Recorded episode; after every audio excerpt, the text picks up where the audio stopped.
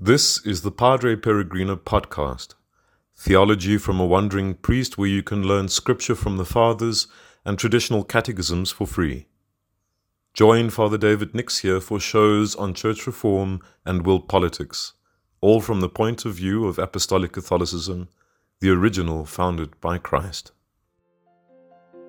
This is R C T number nineteen, The Hidden Mysteries. R C T stands for the Roman Catechism of Trent. We are in pages forty-eight to fifty today. You may have heard that new audio bumper there. That is what you will hear before each podcast. I love the South African accent, and so I asked a traditional Catholic in that country of South Africa, who I'm Facebook friends with, to do that bumper. Hope you like it, because it will be the opening of every podcast. Now, I know regular listeners don't always like bumpers to any podcast because it gets repetitive, but it is an intro to new listeners, so please keep leading people to this podcast if you like it, and give a rating on Apple or your podcast app if you would.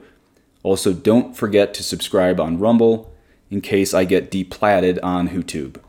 God give you his peace, in nomine Patris et Filii et Spiritus Sancti. Amen. O heavenly King, comforter, spirit of truth, who art everywhere present and fillest all things, treasury of good things and giver of life, come and dwell in us and cleanse us of all impurity and save our souls, O good one. In nomine Patris et Filii et Spiritus Sancti. Amen. The Roman Catechism of Trent continues on types and prophecies of the conception and nativity. The mysteries of this admirable conception and nativity being therefore so great and so numerous, it accorded with the plan of divine providence to signify them by many types and prophecies. Hence the Holy Fathers understood many things which we meet in the sacred scriptures to refer to these mysteries, particularly that gate of the sanctuary which Ezekiel saw closed in Ezekiel forty-four two, the stone cut out of the mountain without hands, which became a great mountain and filled the universe, of which we read in Daniel two thirty-five, the rod of Aaron, which alone budded of all the rods of the princes of Israel in Numbers seventeen eight, and the bush which Moses saw burn without being consumed, Exodus three two. The Holy Evangelist describes in detail the history of the birth of Christ in Luke two, but as the pastor can easily recur to the sacred volume, it is unnecessary for us to say more on the subject. Lessons which this article teaches, the pastor should labor to impress deeply on the minds and hearts of the faithful these mysteries which were written for our learning, as we read in Romans fifteen four. Then, by the commemoration of so great a benefit, they may make some return of gratitude to God, its author, author and next, in order to place before their eyes, as a model for imitation, this striking and singular example of humility. Okay, me again here. Notice that the R C T there says the pastor. Who is this pastor? Well, you have to remember the catechism was written to priests in the sixteenth century in Europe for them to distill down the faith to the faithful. So they wouldn't literally read from the pulpits what I just did, saying things like, the pastor should labor to impress deeply.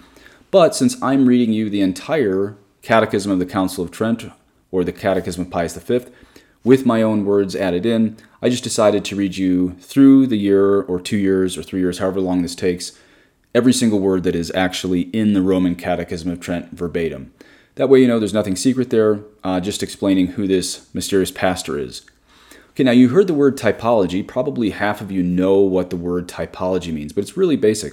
Many people try to make it too complex of a thing, and there are a lot of complex um, connections, but the definition is very simple. Typology is simply connections between the Old Testament and the New Testament.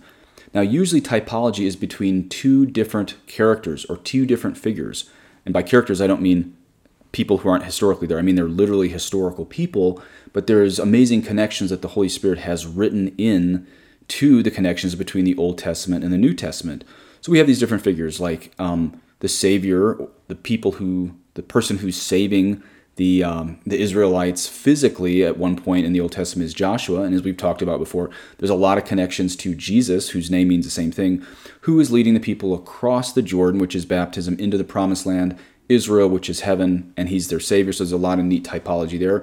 There's also even typology by people of the same name. Joseph of the Old Testament, with a lot of really great connections to Joseph of the New Testament. But there's also some astonishing types and prophecies between the Old Testament and world history. Not just Old Testament and New Testament, but Old Testament and world history. Now, we just read in the Roman Catechism of Trent a very small but important reference to Daniel chapter two there. Now, you might remember the king of Babylon, which is modern-day Iraq, he has this dream, and in his courts is this Jewish exile named Daniel. This goes all the way back to the sixth century, so six hundred years before Jesus is born, we have a really astonishing prophecy that's going to affect Jesus and the Catholic Church and the entire, well, really all of world history, but especially the Mediterranean world at the time. So listen to this quote from Daniel chapter two. This is Daniel describing to the king of Iraq at the time, king of Babylon, what he just saw in a dream. He says, "You saw, O king, and behold a great image. This image, mighty and of exceeding brightness, stood before you, and its appearance was frightening. The head of this image was of fine gold, its chest and arms of silver, its middle and thighs of bronze, its legs of iron, its feet, partly of iron, partly of clay. As you looked, a stone was cut out by no human hand, and it struck the image on its feet of iron and clay and broke them to pieces. You are the head of gold. Another kingdom inferior to you shall arise after you, and yet a third kingdom of bronze, which shall rule over all the earth. And there shall be a fourth kingdom, strong as iron, because iron breaks to pieces and shatters all things. And like iron that crushes, it shall break and crush all these. And as you saw the feet and toes, partly of potter's clay and partly of iron, it shall be a divided kingdom. But some of the firmness of iron shall be in it, just as you saw iron mixed with the soft clay. And as the toes of the feet were partly iron and partly clay, so the kingdom shall be partly strong and partly brittle. As you saw the iron mixed with soft clay, so they will mix with one another in marriage, but they will not hold together, just as iron does not mix with clay.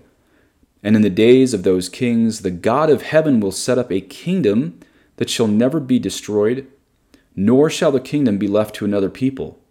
It shall break in pieces all these kingdoms and bring them to an end, and it shall stand forever, just as you saw that a stone was cut from a mountain by no human hand, and that it broke in pieces the iron, the bronze, the clay, the silver, and the gold. A great God has made known to the king what shall be after this.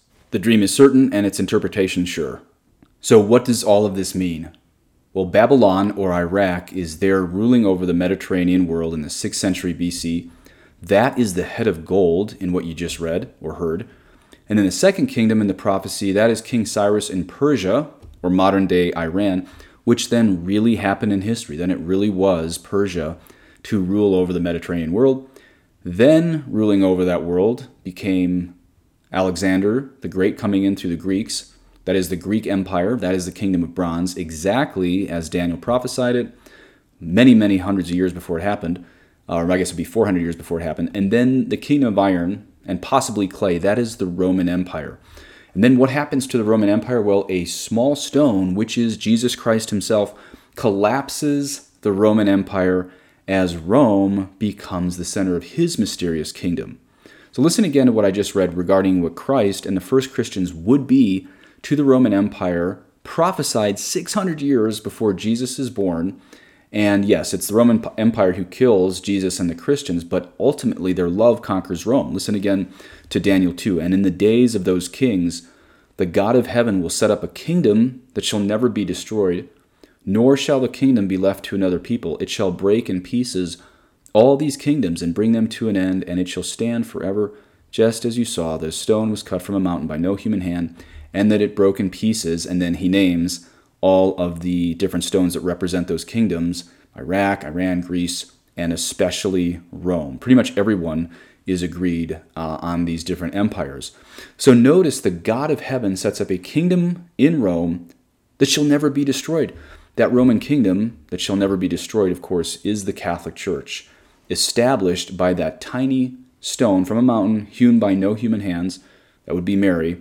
And that stone collapses the Roman Empire. By might?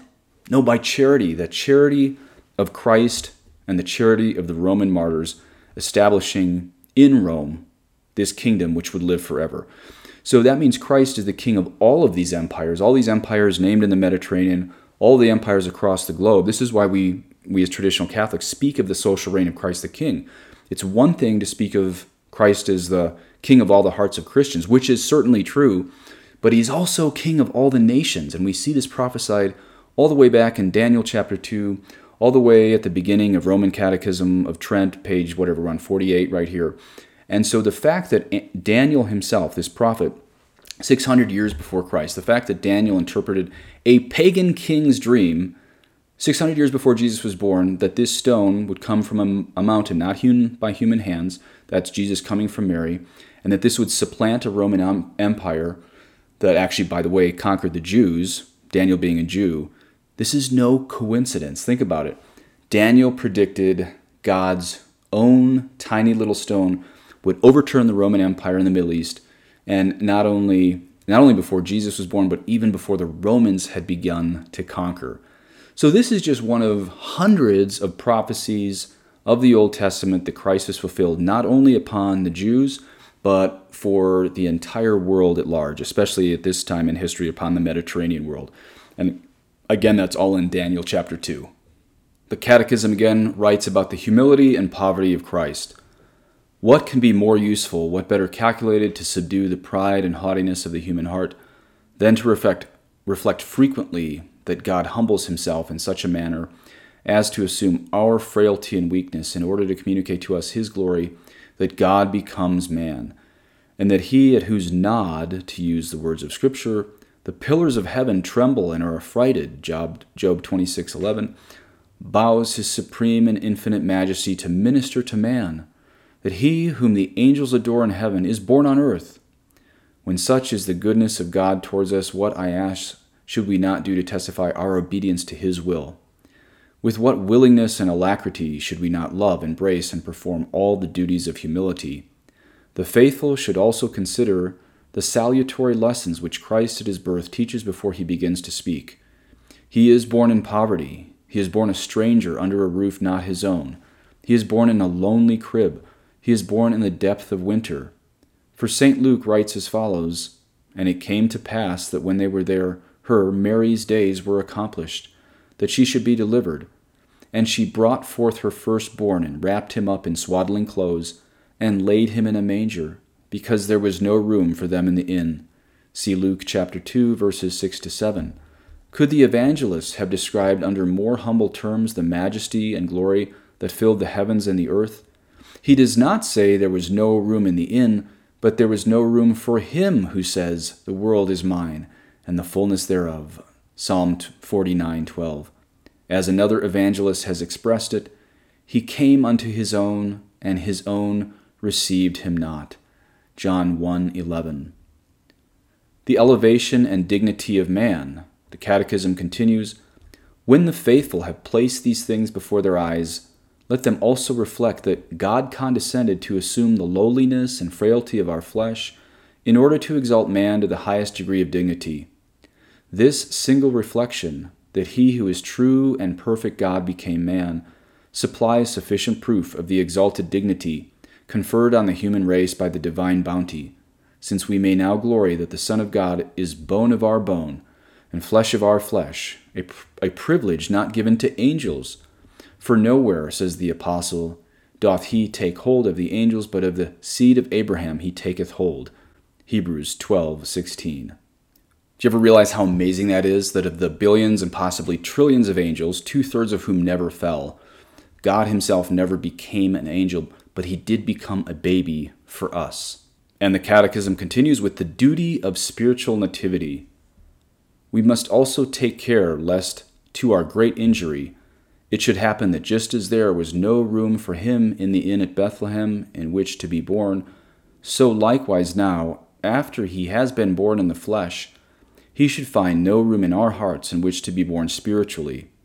For since he is most desirous of our salvation, this spiritual birth is the object of his most earnest solicitude. As then, by the power of the Holy Ghost, and in a manner superior to the order of nature, he was made man and was born, was holy, and even holiness itself, so does it become our duty to be born not of blood, nor of the will of the flesh, but of God," John one thirteen, "to walk as new creatures in newness of spirit," Romans six and seven, "and to preserve that holiness and purity of soul which so much becomes men regenerated by the Spirit of God.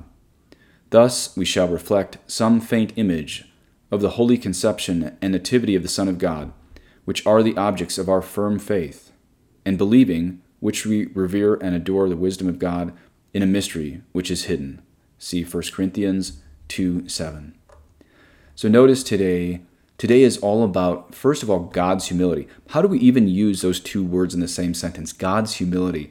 I think it's Saint Francis of Assisi who has an entire poem that's been turned into some uh, Franciscans even by a song. Look at the humility of God. When you look at the Eucharist, uh, Saint Francis of Assisi would say, look at the humility of God. It's, it's very strange for us to even know, use those two words in the same sentence, but this is why Mary was raised uh, to such a high level. It's one of the many reasons why Mary um, was raised to the dignity of even being the Mother of God, is because of her tremendous humility. Of course, it was a, a gift that was given to her before all of time, but it coordinates, it's commensurate to her humility, as I'm going to read you in Divine Intimacy. And so when we understand, or even begin to ask God to understand this great paradox of his majesty and his humility, well, of course, our spectacles into this, our binoculars into this, is the life of Mary. And since May is the month of Mary, and many of us are reading Divine Intimacy, well, on this topic of humility before God's majesty, I want to read you what Divine Intimacy says about how we can even begin to imitate Mary's humility to obtain more graces from God, this God who is the God of both majesty and humility, amazingly. And so we will close with these, some of my favorite quotes from Divine Intimacy. From day number one hundred seventy-six, called Mary's Humility, Father Gabriel writes, "Her thoughts did not linger over the immense honor that would be hers as the woman chosen from all women to be the mother of the Son of God, but she contemplated in wonder the great mystery of a God who willed to become incarnate in the womb of a poor creature. If God wished to descend so far as to give himself to her as a son, to what depths should not his little handmaid abase herself?" Saint Bernard says, "If you cannot equal Mary's absolute purity, at least imitate her humility. The virtue of chastity is admirable, but humility is essential." I think he means celibacy, as we're going to hear here. "A simple invitation calls to the first. He that can take, let him take it. For the second, we have an absolute command. Unless you become as little children, you shall not enter into the kingdom of heaven. Chastity, therefore, will be rewarded. Humility will be demanded. We can be saved without virginity, but not without humility. Even Mary's virginity would not have been pleasing to God without humility. Mary certainly pleased God by her virginity, but she became his mother because of her humility." That's from Saint Bernard, a doctor of the Church. She became his mother because of her humility. Then Father Gabriel has this stunning line. He says, "Lucifer was pure but not humble, and pride was his downfall. The higher the place we occupy in the Savior's vineyard, the higher the life of perfection we profess, and the more important the mission which God has entrusted to us, the deeper we need to plant the roots of humility. Mary's maternity was the fruit of her humility. Humilitate concepit. She conceived in humility." And then Saint Teresa of Avila, also known as Saint Teresa of Jesus, writes this, "No queen forces the King of Heaven to give himself as does humility. It was humility that drew him down from heaven into the Virgin's womb." And then we close with this prayer of Saint Bernard, which is essentially him saying this to the Blessed Virgin Mary. He writes, "O Virgin, glorious stem, to what sublime height do you raise your corolla? Straight to him who is seated on the throne, to the God of majesty. I do not wonder, since you are so deeply rooted in humility. Hail Mary, full of grace. You are truly full of grace, for you are pleasing to God, to the angels, and to men. To men by your maternity, to the angels by your virginity, to God by your humility. It is by your humility that you attract the glance of God, of him who regards the humble, but looks at the proud from afar. As Satan's eyes are fixed on the proud, so God's eyes are on the lowly." Please say an Our Father for me, that I can practice what I preach. Et benedictio de omnipotentis, Patris et Filii et Spiritus Sancti, descendet super vos, et manet semper. Amen.